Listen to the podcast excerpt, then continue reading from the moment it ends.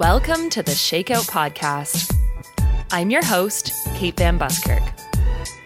Each week, Canadian running staff writer Maddy Kelly and I bring you the news, results, and drama from the exciting world of running.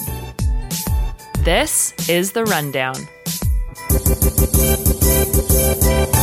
Well, welcome everyone to another edition of The Rundown. We are so excited. We've just been joined by so many awesome guest hosts uh, in 2021 so far. And today we're keeping that theme going. We've got two exciting folks joining us today Brett Montrose and Natalia Hawthorn of Streamline Athletes. Um, these two are part of a company, Streamline Athletes, which is the only online recruiting platform specifically focused on track and field and cross country. So they work to connect prospective student athletes with post secondary programs across North America. Brett is the co founder and CEO of Streamline Athletes, and Natalia has recently come on as the partnership coordinator. And of course, we've talked about Natalia quite a bit on this show as well because she is a multiple time Team Canada member who really had a, a pretty breakthrough uh, 2019 and 2020 season. So we're so glad and grateful that you've both decided to join us. Welcome, Natalia and Brett. Thanks, Kate. We're I know if, if I speak for Natalia too, we're both really really excited to be here. Um, Natalia is a listener of the podcast and has been hyping me up for the last week or so. So thanks for having us, and I'm excited to meet Maddy and, and get to know you guys a little bit better too. Awesome. This is actually the first time on the rundown for sure that we've had two guests on at one time. So it's just our family is just growing bigger and bigger. And we're so glad that you're both part of that. So maybe we'll start right off the bat. Um, Natalia, how is training going for you during COVID? Yeah, training's going well in BC. Uh, we are still under restriction, but we're lucky to be able to meet in very small groups. So that has been uh, amazing the past few weeks to be back with even two or three teammates for those harder sessions. Uh, this past week, we actually had a great week of sunshine, so that was very fun. And just continuing to, yeah, work on building that base, progressing a little bit more intensity, and hopefully be ready for some race opportunities that come in the coming weeks or months, I should say. And could you give us a little taste about what that might look like in terms of racing coming up? Yeah, so in the next coming weeks, um, the one possible race that looking forward to is on February 13th. Uh, we're looking to do another 10K time trial um, on the roads that might turn into an official race, fingers crossed, uh, and looking at potentially having Malindi Elmore uh, race as well as Gen Lalonde. Uh, but we'll just see. As we know in COVID, nothing is concrete. So just always rolling with the punches. Yeah, definitely. Well, that'll be fun. I mean, it, everyone can relate to what it's like just to have something on the calendar to work towards in this period where we've had so little to sort of keep us going. So that's so exciting. We'll definitely obviously follow those results on both the Shakeout podcast and through Canadian Running Magazine online. Brett, how about you? How have you been handling this last crazy year of the pandemic, both athletically and personally? Well, athletically, I'm not much of an athlete anymore. So I finished my collegiate career in 2014 and haven't competed since then, other than a couple half marathons that I tried for fun. But personally, it's been a trying year for our company for sure. I think going into the pandemic in March, we had somewhere in the neighborhood of 12 employees, and I think we've doubled in size since then. Um, and we've we've managed to to make things happen. The interesting part was that the the pandemic started right at the same time as we were trying to to make some relationships with college track and field programs, and as that happened, we were dealing with a lot of questions with what was the budget going to look like, what's what's next year's recruiting going to look like, and uh, yeah, it's it's definitely been an interesting year, but um, we've been pretty successful. We were able to bring Natalia in this year, and we're still alive, so things are good. Yeah, that's I think that counts for a lot right now. Just saying, I mean, the fact that you've doubled your your staff and been able to continue growing is so impressive. I think a lot of people are just trying to keep their heads above water. So kudos to you guys for for that success for sure. Um, and Brett, I definitely want to, you know, I have so many questions about Streamline, and it's it's an exciting company. I want to learn more about it. But quickly, we should bring my co-host Maddy Kelly in, and I'll just ask Maddy, how is your Sunday going today? My Sunday is going very very well so far. It's a pretty pretty typical Sunday of, you know, AM exercise, PM podcast. Uh, That's how we like to do it. Yeah, a, a nap somewhere in there.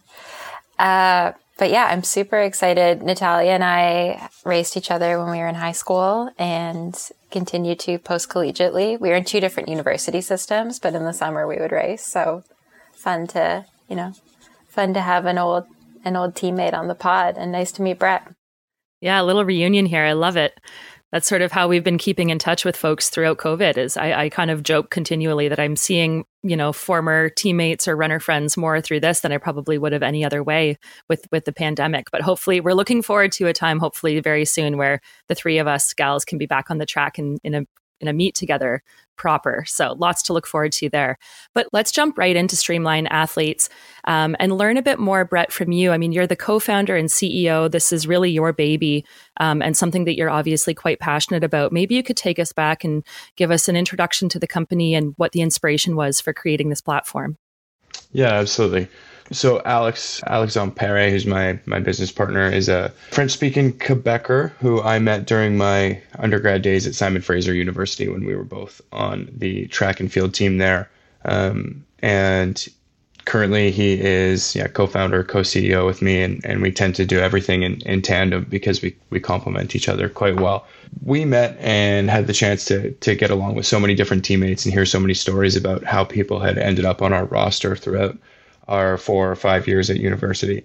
And then uh, post collegiately, I moved into uh, the recruitment space where I was working in education and trying to help teachers find jobs all over the world.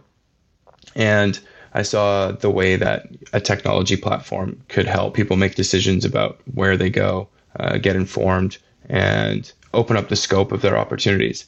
And for me, I, I wanted to apply that to athletics. At the same time, Alex was supporting uh, athletes and the track and field program at SFU and actually had built quite a recruiting pipeline from Quebec to the university. So uh, we realized that there was potentially a problem and potentially a solution to uh, track and field recruiting. And before we knew that we wanted to make it a, a, a business or we realized that there was um, a, a, market for this, we did a lot of research. So we talked to over 100 coaches at different universities, both in Canada and the United States, U Sports, NCAA, uh, anyone that we could anyone that we could have 30 minutes on the phone with.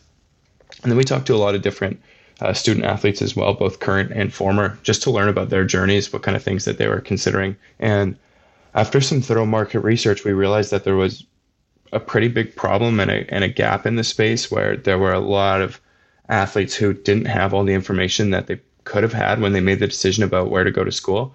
And it didn't necessarily mean that they had a bad time at college or university, but it meant that they weren't quite as confident as they could have been in that decision and that there was probably some more information out there that they could have had when they when they made that choice. We also realized that coaches were doing things in in a way that didn't seem the most efficient. A lot of time and resources were being spent on on recruiting, you know, texting back and forth with uh, a kid who may not actually have any interest in coming to your school. So uh, we got to work, and at a certain point, we decided that this wasn't going to be uh, a recruiting agency. It needed to be a data driven technology platform. And we got to work building that in 2018 and launched some software for athletes in 2019. And yeah, things are really rolling now. That's awesome. There's so much to get into there. Um, Brett, maybe you could go back and I'll ask this actually to to each of us. I'd love if everyone could give a little bit of background on where they went to university and what sort of helped make that decision for you. Because we all come from. I know Brett, you said you don't really have as much of an athletic um, aspect to your life currently, let's say, but you were, you know, a high level university athlete and high school athlete. So maybe we'll start with you, Brett. How did you make the decision that you did about where you went? Yeah, I grew up on Vancouver Island. I was fortunate to break my wrist in in uh, grade 11, which ended my hockey playing career and had me focusing on running. And at that point in time, I realized that track and field was definitely what I wanted to do at the collegiate level.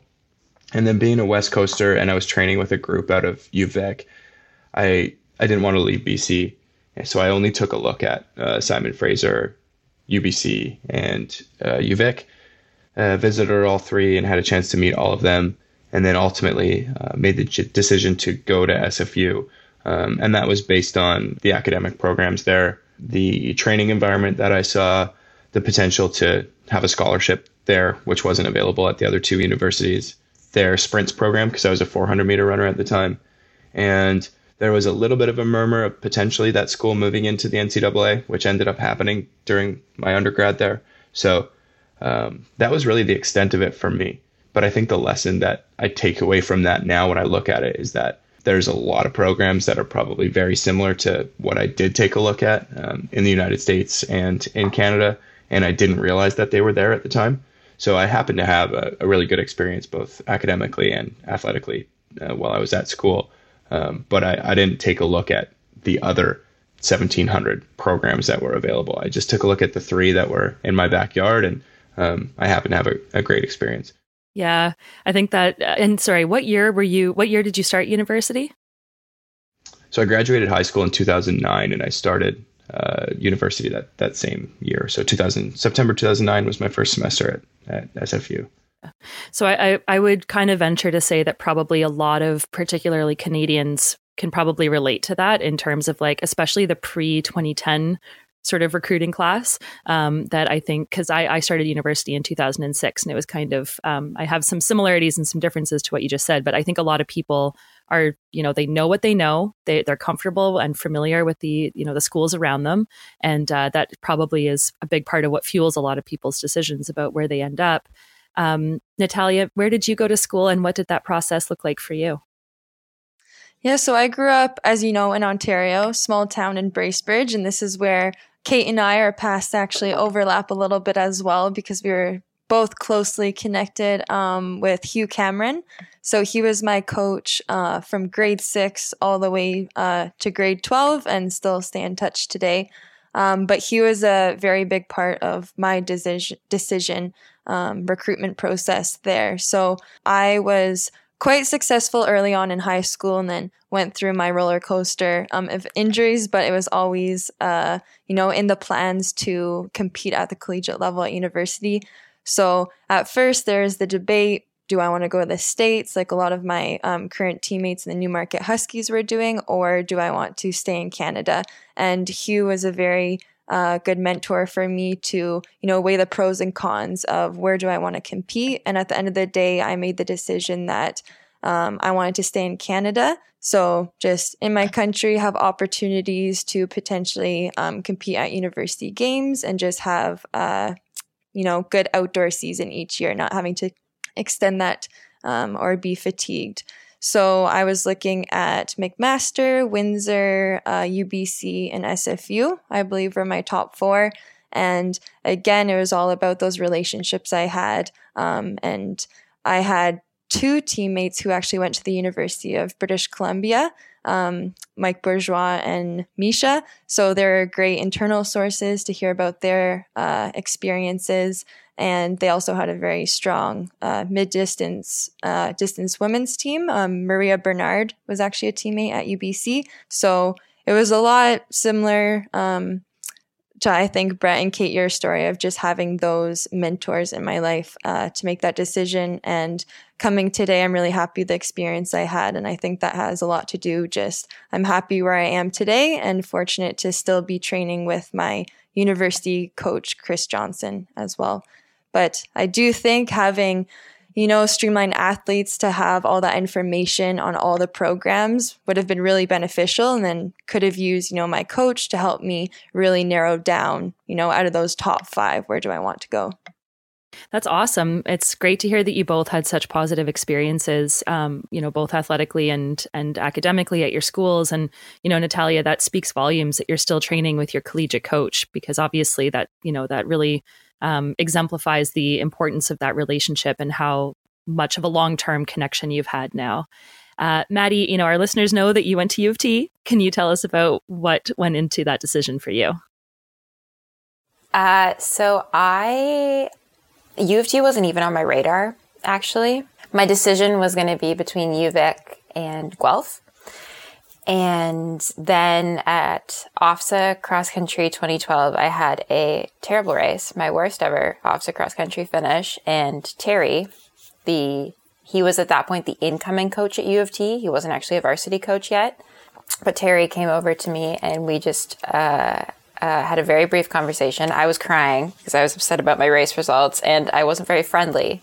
And my mom told me after that I had been rude and I needed to email that man and apologize. And so I did. And then I went for a trip to U of T and I just, it just clicked. Like I just thought, that I got along so easily with the girls. Toronto was super exciting to me. Um, yeah, Terry and I had a very easy relationship from day one. Like Natalia, he's still my coach now. It's been like, he started coaching me in grade 12. So it's been like almost nine years. And then I ended up uh, not calling back Guelph or UVic, and I, I went to U of T and it worked out. But had he not walked up to me that day, U of T wasn't even, wasn't even on the radar. So I'm happy he did. Yeah, no kidding. Talk about serendipitous. um, and just quickly, uh, my background I'm, I guess, the only one who didn't stay in Canada of our little group chatting today. I ended up going to Duke University in North Carolina and had an incredible athletic experience there as well. Um, but as we'll get into, and this is something I chatted with Brett and Natalia about earlier, I was very fortunate that I had both parents and club and high school coaches who helped me to navigate the recruiting process and the NCAA system very well. And I, you know, just anecdotally, I know there are many, many other athletes um, sort of of my year. I started university in 2006. And then, you know, even sort of more currently, there are many athletes who end up at schools and are quite unhappy with their decision, end up coming home or transferring um, for a variety of reasons. But I can appreciate the importance of a platform like Streamline Athletes because there certainly was nothing like that when I was being recruited. And um, obviously, you guys started two years ago. It's it's a pretty modern concept. So, Brett, would do you think you know you talked about some of the inspiration behind creating the company? Do you think you how how might your experience or your selection of school perhaps differed had you had access to something like Streamline Athletes at the time? Yeah, that's a really good question. Um, it's impossible to tell exactly what might have happened um, because scenario A is that I could have made the decision to be at the exact same school that I went to, but I wouldn't have had the question mark in the back of my mind uh, in the, the dog days of January in my second year when I'm wondering, you know, am I in the right place? I'm training every single day. This is really tough, and I haven't PR'd here. So maybe I could have made the decision to be somewhere else where the academics were a little bit easier and uh, the coach really understood me better. All the questions that you might have as a, a 19 or 20 year old. So I could have made that same decision, ended up at the same university, and just done so with a little bit more confidence. Um, scenario B is that um, I could have been introduced to a coach uh, at an institution where there was an athletic and an academic program that was perfectly suited for me, uh, maybe a better scholarship opportunity and a chance to live somewhere that I didn't even consider or realize was on the map. So I think the answer to that question is is really I don't know, and and that's the beauty of it. I'm lucky or I'm fortunate that I was able to forge a path and, and get a degree and, and have the chance to compete collegiately. Um, but there's a lot of kids who don't have that opportunity, and that's kind of the reason behind behind this is that you know um, there's over a million kids competing in cross country and track and field when we look at Canada and the United States. Seven percent of those kids currently pursue the sport to the collegiate level. And I think that right now we look at all these rosters and there's coaches who don't have completely full rosters, don't use all their scholarship money every year. So we could really bump that up to 12 or even 15% of high schoolers moving on to the university level. And I think that's really the big difference that we're trying to make is just more kids seeing opportunities and more high schoolers making the decision to pursue the sport because maybe they didn't realize it. The four of us here obviously had um, fantastic experiences, but there's a lot of people who don't do it the same way. And that's probably the reason that they're not here having this conversation with us. One thing that I'm really curious about, and this is kind of a, a brief segue, is a question for Maddy. I know that you mentioned you were looking at um, UVic and Guelph right before before being introduced to U of T. Why were your why was your scope uh, already Canadian at that point in time? So I was not a standout high schooler. I was I was good, but I was like making you know finals by the skin of my teeth and PBing to get there, and then uh, running very slowly when I did get to that final. So and I was super undertrained. I, you know, my like long run in high school was 20 minutes. Um, so it was kind of the combination of those two things. I knew that American programs tended to be higher mileage and expect kids to be a little less green when they were coming in. And I knew I was very green. And I just also wasn't receiving the scholarship offers that was going to make the states make sense for me. I was, you know, uh, University of, is it Louisville? That's where Matt Hughes and Maddie Davidson went, question mark? Yes. So yeah, that was the only school that offered me, um, a scholarship in the NC, in Division One. And they offered me three quarters, but I just, uh, I knew that the academic side was going to be super important to me. And I was just more confident in the, um, academic rigor of the University of Toronto um, in what I was looking to do. So it's not that the NCAA wasn't part of my search. I wrote my SATs. I applied. Actually, I, I applied to Columbia as well and had a meeting with the coach, but I, I wasn't eligible for financial aid. Um, but also like that would have been like a, you know, $150,000 commitment from my parents to send me to Columbia as a Canadian. So I didn't really feel prepared to do that. So there's a lot of reasons, but more than anything, it came down to money. And I wasn't being offered the kind of money that was going to take me to the States. Cool. Thanks for answering that. And Kate, sorry for uh, hijacking your no interview there. Not at all. No, no, no. That's this is what I want, and that you know those are important questions. And maybe a question for both of you. Um, you know, there are a lot of I think for any parents listening or or high school athletes, there are a lot of uh, resources, a lot more resources out there now, certainly just with the rise of the use of technology and social media than there were certainly when I think any of us, and especially I, was going to um, trying to make that decision about where to go to school. What, you know, we right off the top, we mentioned that your platform is different from others in that it is track and field and cross country specific. So I want to talk about that as well. What benefit is there to it being specific to our sport, and what else about Streamline separates you all from other recruiting platforms. Yeah, Natalia, maybe jump in if I if I miss anything, and you can fill in the cracks here. But I'll lay some lay some foundational bricks. Uh, the sport specificity, so focusing just on track and field and cross country, allows us to collect and understand our athletes in a meaningful way. So, for example, if we look at a, a 16, 17 year old girl who's running 800s and 1500s, a competitor of ours or or another company might look at that athlete the same way that we look at a a linebacker or a, a football quarterback. Um, how tall are you? How much do you weigh? Do you want to talk to the coach at the school? But if we're able to focus on what we know a track and field coach at the university level means, so or needs, we'd be looking at how fast can you run two laps? What are your academics? And can we verify those performances? So being sport specific allows us to drive really meaningful data and understand what the coaches need to recruit and, and collect that from the athletes.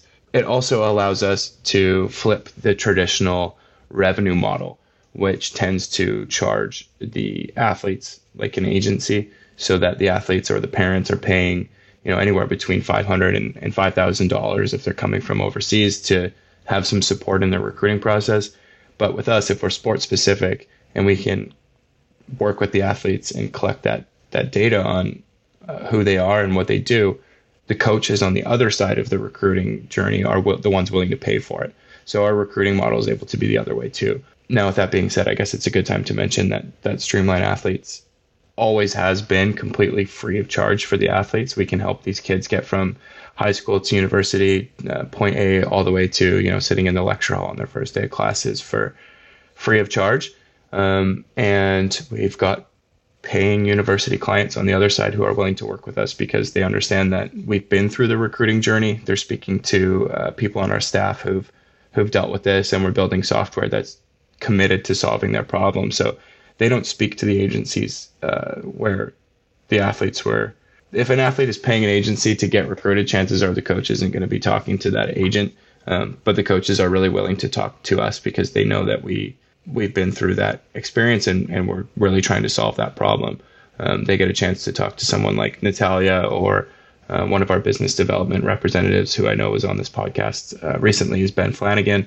And it's just a, it's just a track and field community now. And we're, we're trying to build some tech around it for the first time. So I, I think that's probably what separates us from a lot of the competitors, just the, the sport specificity, the, um, the fact that we could be totally free for athletes, and um, and the third one I think that's big is is that we are a Canadian company, so we're the only platform that, in addition to all the American programs that are out there, we service the Canadian schools as well. So we can compare for the first time the U of T and a U Sports offering to Division two or Division three, and find out you know maybe the academics at, at U of T are, are going to be the, the the game changer for somebody versus you know going to uh, Division three and studying something that's not quite as relevant for them. Yeah, Natalia, anything I'm I'm really missing there? Uh, Brett, no, I think you um, covered a lot of it, and I just want to say that just being track and field specific, it's really enjoyable that you know we're all part of this passionate team, being uh, you know track and field athletes ourselves, and can really relate to that community we're working with, um, being athletes and why we really do have an athlete first mentality, um, looking out for the athletes and allowing them to use our platform, um, you know, virtually for free to ha- open the doors to opportunities to just add on to what we were talking about before. I think all of us, we've been really fortunate to have these connections in our life or mentors to direct us to these opportunities we've had. But like Brett mentioned, only 7% of student athletes really make it to that level. So we actually aren't able to include that missing percent um, who didn't have those connections, who streamline athletes, I think will really help connect them to opportunities that are open um, to today. And that kind of leads me into also something really exciting I want to share with you all at Streamline Athletes um, is our ambassador program that we're launching um, uh, in the coming days right now. Um, we find younger athletes, you know, they often look up to athletes who are at the pinnacle of their careers. So, whether that's Olympians, record holders, I'm sure we can all relate to that. Um, but we don't really know their journeys, how they got there. And often high schoolers, you know, they believe they need an NCAA Division One scholarship experience um, to really get there, and that really results in you know missed opportunities, um, scholarships, uh, etc. There, so with our ambassador program, we really want to highlight and share their recruitment journeys to show that there's not just, you know, one path um, to get there and the right path isn't um, the same for everybody. So, uh, you know, we've spoken with a lot of athletes um, as we've been creating this ambassador program, and we've found people who have gone to, you know, junior colleges before going to university, um, people who have transferred to different universities, um, and those who have stayed in Canada as well. So, uh, we really want to, as a Canadian company, first and foremost, highlight our Canadian athletes here. So, in Canada. So our ambassador program um, in 2021, this year we're excited. We have Andre De Grasse joining us. We have Alysha Newman, Aaron Brown, um, Sage Watson, Justin Knight, and as Brett mentioned, um, Ben Flanagan, who also works with Streamline Athletes, is joining us as well. So over the next few months, we'll be sharing their different recruitment experiences, their different uh, paths to turning pro, uh, and much, much more. So just want to let everybody know stay tuned to hear those inspiring stories and journeys. That was a really organic ambassador program plug, Natalia. Well done. and that, and talk about a who's who of like Canadian yeah. track and field in terms of who's on your ambassador roster. That's awesome. And actually, so when you mentioned the path to turning pro, do you guys talk to athletes like when they're looking to make their decision about the kind of visibility that the NCAA gives you? Like, is that something that you talk with high schoolers about? Because that is absolutely something that I missed. And I loved my experience in Canada, but it's something I'm coming up with now as someone who doesn't have an agent and never competed in the States. And I will just not be let into certain heats because I'm a no name from Canada.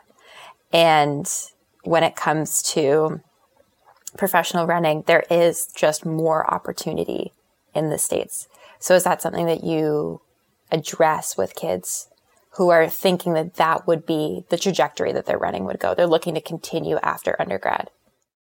This is a, a really, really good question, Maddy, and one that uh, we've been thinking about for a few years now. Um, so to answer it, yes, it's something that um, we would have a conversation about. I think that it's an inherent advantage of of going uh, Division One versus the other opportunities that are available, and something that any athlete should consider. Um, from a technology or software perspective, building that actually into the athlete journey is something that we would like to do over time. So right now we're super committed and and hyper focused on how we can support the journey from high school to university. So facilitating that that signing between coach and athlete and, and getting those kids to school. Over time, what we would like to do is make sure that once Maddy signs at the U of T, we can continue to engage with her and track her performances as she grows as an athlete. And then perhaps there's an opportunity now that um, even if you didn't choose to go to the NCAA, there are professional clubs or teams who are looking at the athletes in our database the same way that the collegiate programs are looking at the high schoolers, so that not only do we keep the the streamline athletes application sticky for the high schoolers as they become university athletes, but we start to offer value now to um, the professional clubs who are looking to find the best the best up and coming athletes. So we see a lot of potential for um, for that to happen and to and to do things on the pro side. And we're not quite there yet. So this is just a little bit of insight on where we could go over the next little while. But we've got our first kind of batches of athletes now moving into their universities and, and we'll continue to keep in touch with them and see how their careers go. And chances are that over the next four years, we'll start to see that someone who ran a really good 200 meter in Ontario and happened to you know move all the way up to the four, or the 800 over their collegiate career could be a little diamond in the rough for a, a Puma or a Nike or a Reebok who's looking to recruit. So we could start to work with those those uh, those companies the same way that we work with the colleges right now. Guys, chef's kiss. We need it in Canada. I think that's I think that's amazing. I think so. And to add on to what Brett said, really just elevating sport in Canada, right? And we've seen how U Sports has strengthened the program. There's more excitement around that. And I think just seeing the success that I know you both know very well, Gabriela Stafford too, having gone through the Canadian system, um, and, and Melissa Bishop. success and Melissa Bishop. Exactly. Yes, there are several on the list today, um, which we're proud of. So, uh, highlighting those athletes and also with Streamline Athletes, it's the first platform to actually include Canadian universities. So even you know strengthening our universities in Canada and even pulling some of those athletes um, and developing them here in our very own country. Love it, love it. Yeah, kudos, guys. This is this is great. And um, one one last question I had for you before maybe we move on to uh, to the rundown proper is. I know that you mentioned Natalia that you've brought on some of these superstars for your ambassador program. Is the expectation there that that will grow and that there will be a little bit more sort of like peer to peer communication about you know some of that more maybe anecdotal stuff because it sounds like you said brett you're you're both of you and um, i guess the company in general has been so data driven really your your main goal right now is to make sure that you're getting people exposure connecting folks with the right universities. But i think that piece of having the athletes who have lived it themselves be able to share their experiences the good the bad and the otherwise is so crucial. So i know for instance you have a blog on your website. Is that kind of the goal there is to get some more of that like person to person, peer to peer relationship building going? Definitely. Yeah, um, go go ahead, Natalia. Yes, I was just going to say definitely with our ambassador program, um, one of our big goal, goals is to connect the that younger generation um, with our elite Canadian athletes. So getting that conversation going and learn that it wasn't you know a linear journey mm-hmm. uh, for any one of them. So understanding that on a personal level and just integrating more and more of those personal experiences. And I think it really goes to show these athletes too, um, you know, their their want to connect with that younger generation and share those stories because they're so busy and there's not always that opportunity, especially today during COVID, to you know go to those meets to have that interaction um, with those student athletes, have those conversations.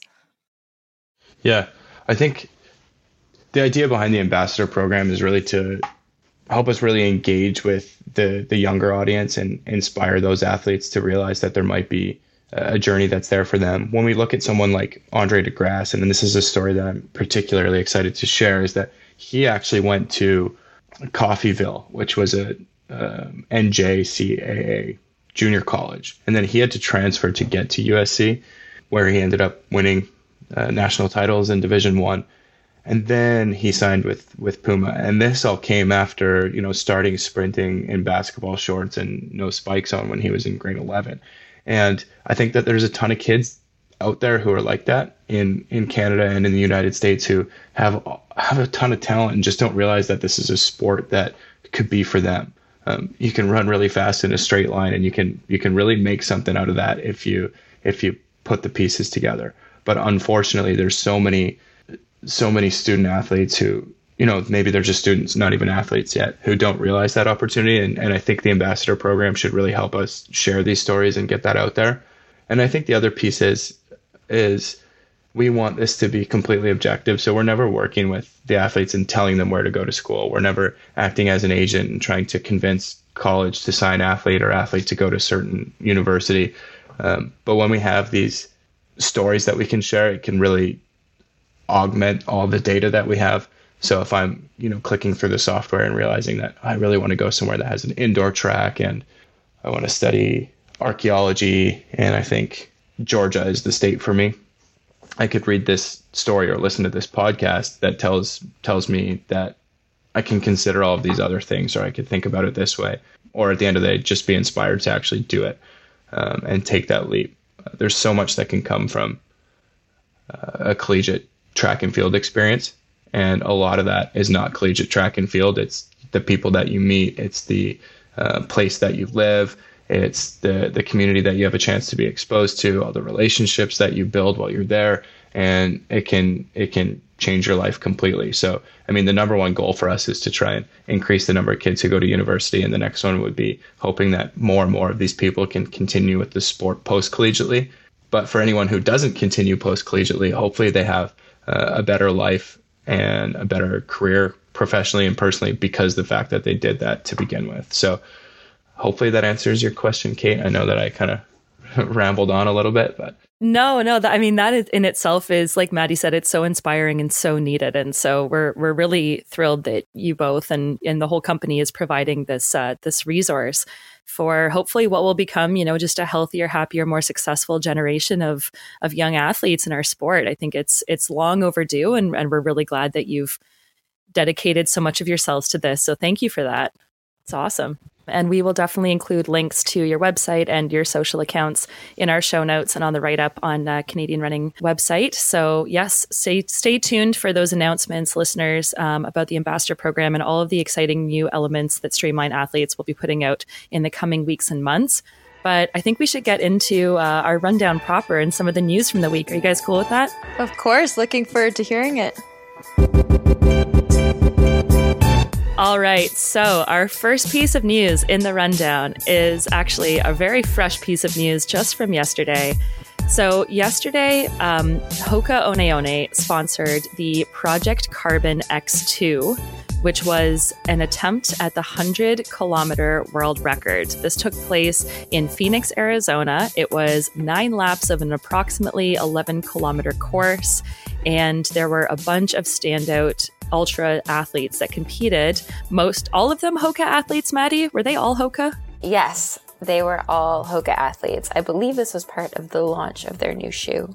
That's right. Yes. Um, hence the the name Project Carbon X2, I believe. Exactly. But, right. So all Hoka athletes, a number of Hoka pacers as well, and I would say that far and away the top result from this project was that excellent athlete, but poor Jim Walmsley ran the second fastest ever 100 kilometer time in history. But he, in doing so, he missed the world record by, I think it was 11 seconds, Maddy. And that's, for context, 341 kilometers for 100 consecutive kilometers. Right. So not, not you know, slow. moving, moving, and and and you know, like what, like a twentieth of a second per kilometer or something. He missed it by. So mm-hmm. the course or the world record was six oh nine 14 and Jim ran 60925.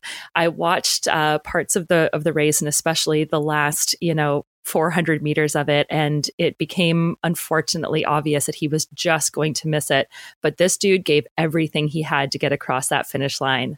Really tough situation to be in. Obviously shattered the American record, came closer than anyone ever has to that world record, but to miss it by that much Maddy, you and I have both, well, Nat- I think probably all four of us have missed, you know, standards, personal bests, records, whatever it may be by like heartbreaking, you know, milliseconds. And I think this is like the equivalent of missing something by like a hundredth of a second in a mid distance event. Oh, yeah. But it's even worse because like if we miss a time in a mid D event, you can sign up two days later and try again. Like your body will let you do that. But with a 100K, not the case. Right. Yeah. A little tougher to come back from that. So, just a quick overview. This again, it was an attempt at these uh, at these world records. Um, there were, I believe, twelve men and six women that started. The standout name on the women's side was, of course, Camille Herron, who unfortunately did not finish. The winner of the women's race was Audrey Tanguy from France. And uh, this was just sort of another example of folks getting really creative during the age of COVID to put on the safest event possible. All athletes had to have two negative COVID tests before arriving, and then another upon arrival. There were frequent temperature checks, mask mandates, physical distancing. They all started with masks on the line. You know, I think they were doing the best they could. Um, but kudos to to all the race organizers to put this on great job by the athletes. I just, you know, obviously we all wish that Jim could have uh, gotten away with that world record. But one thing I did want to mention that kind of ties into our conversation with Brett and Natalia is that it was really neat for me to see one of my former Duke teammates, Ashley Brasovan, who has gone on. She was um, a standout in high school. She was a, a, a U.S. Footlocker champion, I believe, three times, one of the top recruits in her year out of Florida, and then really struggled in university um, with a combination of femoral stress fractures and eating disorders and um, almost quit the sport and now has gone on to become you know a, a really top level us ultra trail and and uh, road runner. And she was pacing um, one of the women on the in the elite race. And she did a great interview during this race after she was done her pacing duties, where she credits our coach at Duke, Kevin Jermyn, for his long term approach to the sport and she really said that that contributed to her longevity and why she's still running after all of this um, adversity that she's overcome. So I just feel like that ties in really well about um, you know that that aspect of the recruiting process and making sure that you have connections with athletes who are currently in the program and with the coach around what their philosophy is going to look like. Is that sort of a, a, big consideration when you're chatting or making that connection between coaches and and prospective athletes? I love that so much. What was your teammate's name again? Ashley yeah, Ashley Brasovan. Awesome. Well, congratulations to her. That's one of my favorite stories. I love hearing when people can.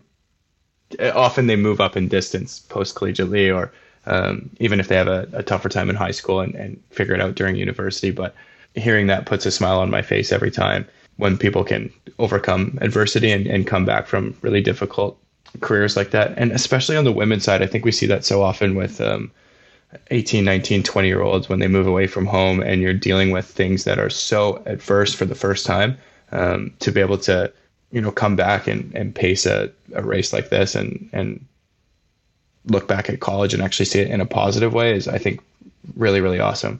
Something that we talk to parents and athletes about a lot of the time is that long term commitment from the coaches and, and athlete development over time.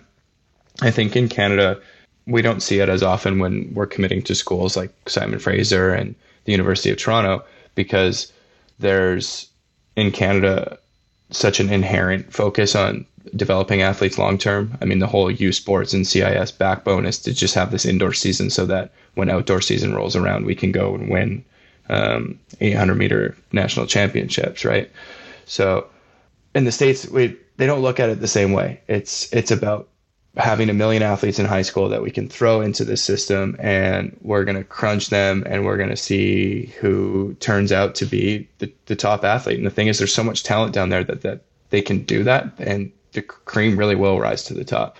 But sometimes, sometimes you'll find a, a coach or a program where the staff are being paid quite a bit of money and the focus is on winning a championship and there's nothing wrong with that. The athlete just needs to know that going into that program that they're going to be part of a, a system that's meant to win championships versus one that's meant to have you competing at uh, the world championships 10 years after you sign that that initial entry scholarship. So uh, one thing that we mentioned to athletes, you know, if, if your long-term development is really important to you and you want to keep running after after college, just ask the coach during recruitment, do you have a house here?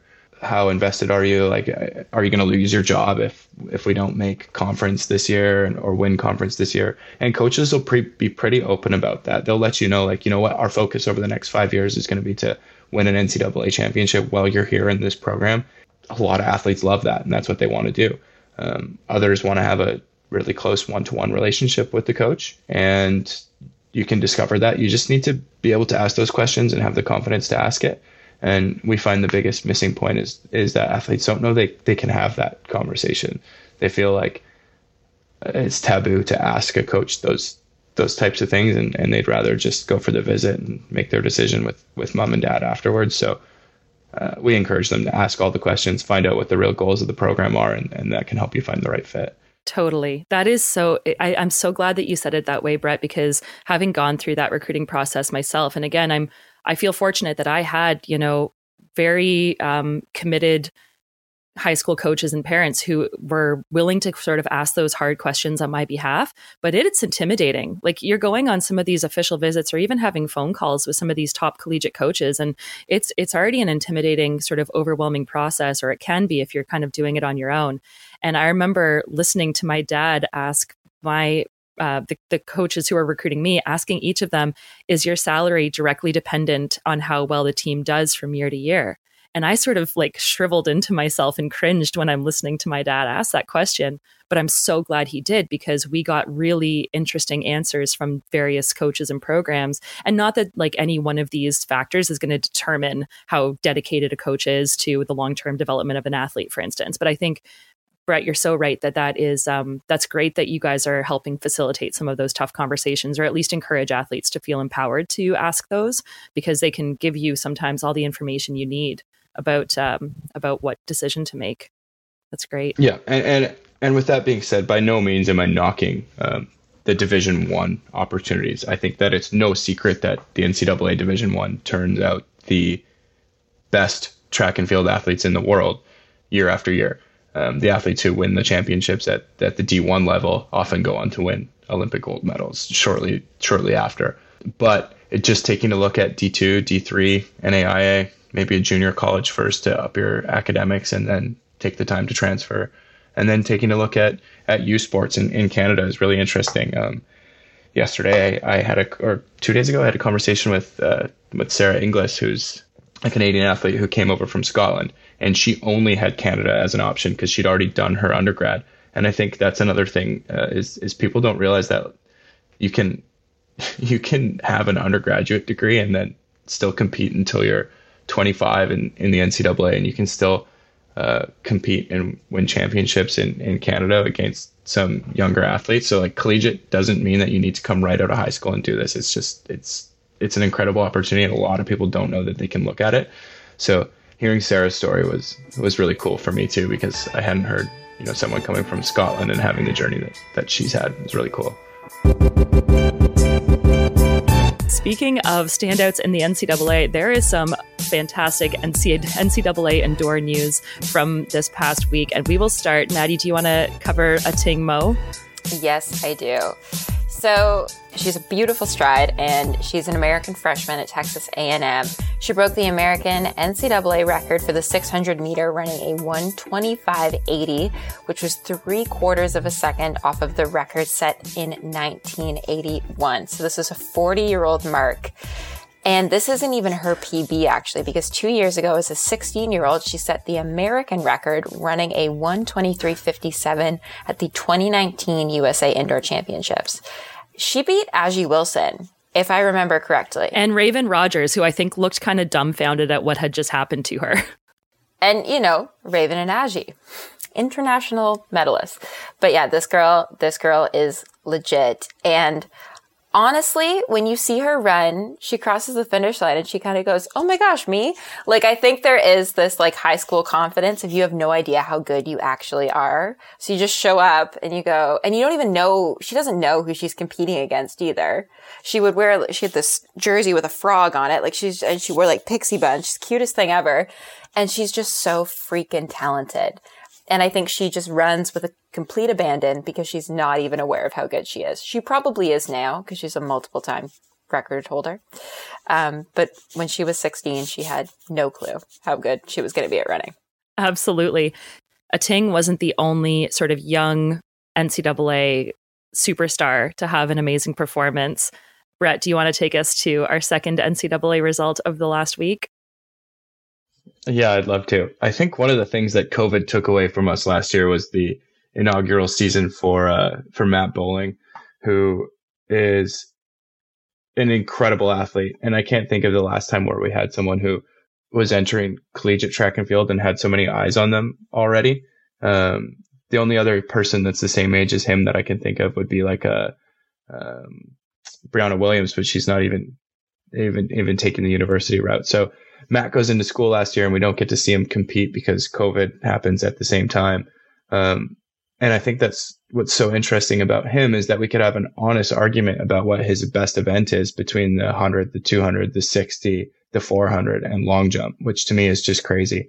Um, but he opened up his his indoor season yesterday with a 45 5 1 400 indoor and it's playing on my other monitor right now and it's just going on loop and he has incredible speed being a sub 10 sprinter in high school but this power that can maintain the entire race and i think that we have a, a really special career that we're going to get to follow uh, watching watching him sprint and uh, i mean there's a chance that we see a a 19 year old or a 20 year old make the Olympic team, which would be crazy. I just don't know which event it would be in. Did you guys have a chance to watch that race or?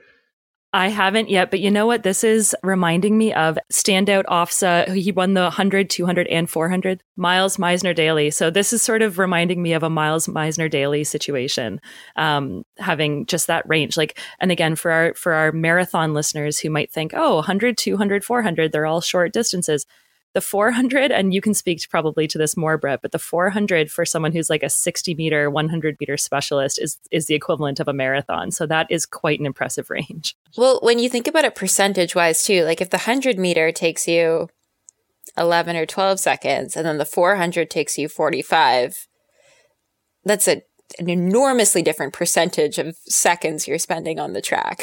Right. What's so interesting about the the 400 meter is that you need to have that one two speed. Absolutely. But you also need to be able to kick into another system that supports you through uh, the second half of the race.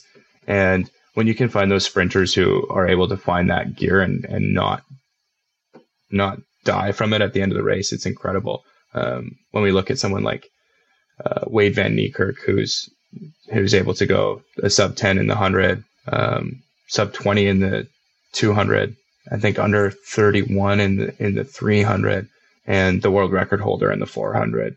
Um, we're really seeing a prime example of how speed is so important in in the 400. Um, but it's it's a special type of athlete who has that kind of backup system there to to support them. Um, and I'm glad that you mentioned Myles. Um, I'll, I'll, give a plug to my own blog. I actually wrote an article a couple months ago. It was last summer about the top 10 OFSAA performances ever and I took a look at all of the Ontario high school performances that had happened over forever. And I ended up reading way too much about that kid because he's just a phenomenal talent. So, um, if anyone's interested or listening from Ontario, this article is actually, I mean, it's my own. I wrote it, so I'm, I'm hyping myself up. But there's some cool performances. Um, Andrew Heaney's uh, 148 800 in high school. Um, Michael Ponikvar's 224 high jump. And then I had Myles uh, at number two with his 45 7 400 in high school. And then um, my number one ranked one was uh, Greg Anderson's 8 flat 3K yeah. in high school, which was crazy. So, awesome. That's um, a, that's a yeah. great list, Brett. Yeah, we'll, we'll you'll have to send that to me, and we'll link that in the show notes as well too, because I think that's a that's that's a fun run rundown in itself, right there. Um, it's got the women's side too, so it's not just it's not just the men. Sweet. And I'll actually take this as a quick opportunity to plug our upcoming um, episode with Lynn Kanuka, who was the 1500 meter Canadian record holder for over 30 years and still holds the 10K road record in Canada. And so, speaking sort of to the longer distance equivalent of that, like needing the speed of the 100, but also needing the endurance of the four, it's sort of a real, um, a real example of that as well. I think at one point she held everything from the 1000 meter Canadian record to the 10K on the road. So, yeah, th- these ranges are, are not that uncommon. Moving on to our third piece of news, which sort of goes back to that uh, conversation about long term development. On Tuesday, the New Zealand 1500 meter record holder and two time Olympian, Mr. Nick Willis, a real stud and, you know, again, long term success story in our sport, ran a 358 mile, making this his 19th straight year that he has broken the four minute mark in the mile. Just for some context, Nick is 37 years old. And like I said, he's been, you know, around the block a million times Commonwealth Games, World Championships, multiple Olympics.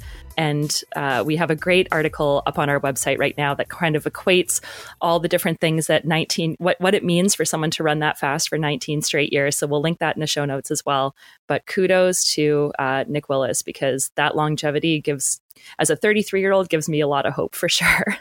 Our next piece of news comes from Las Vegas, where Molly Seidel ran a 109.20 half marathon for a new PB, and this was her first race with her new sponsor Puma in the new Puma Deviate, which is Puma's first ever crack at a marathon racing carbon plated shoe. So, Puma, longtime sprinting company, sponsors Andre De Grasse and famously Usain Bolt is now transitioning to the roads. And I actually have gotten to try this shoe. It's killer. 10 out of 10.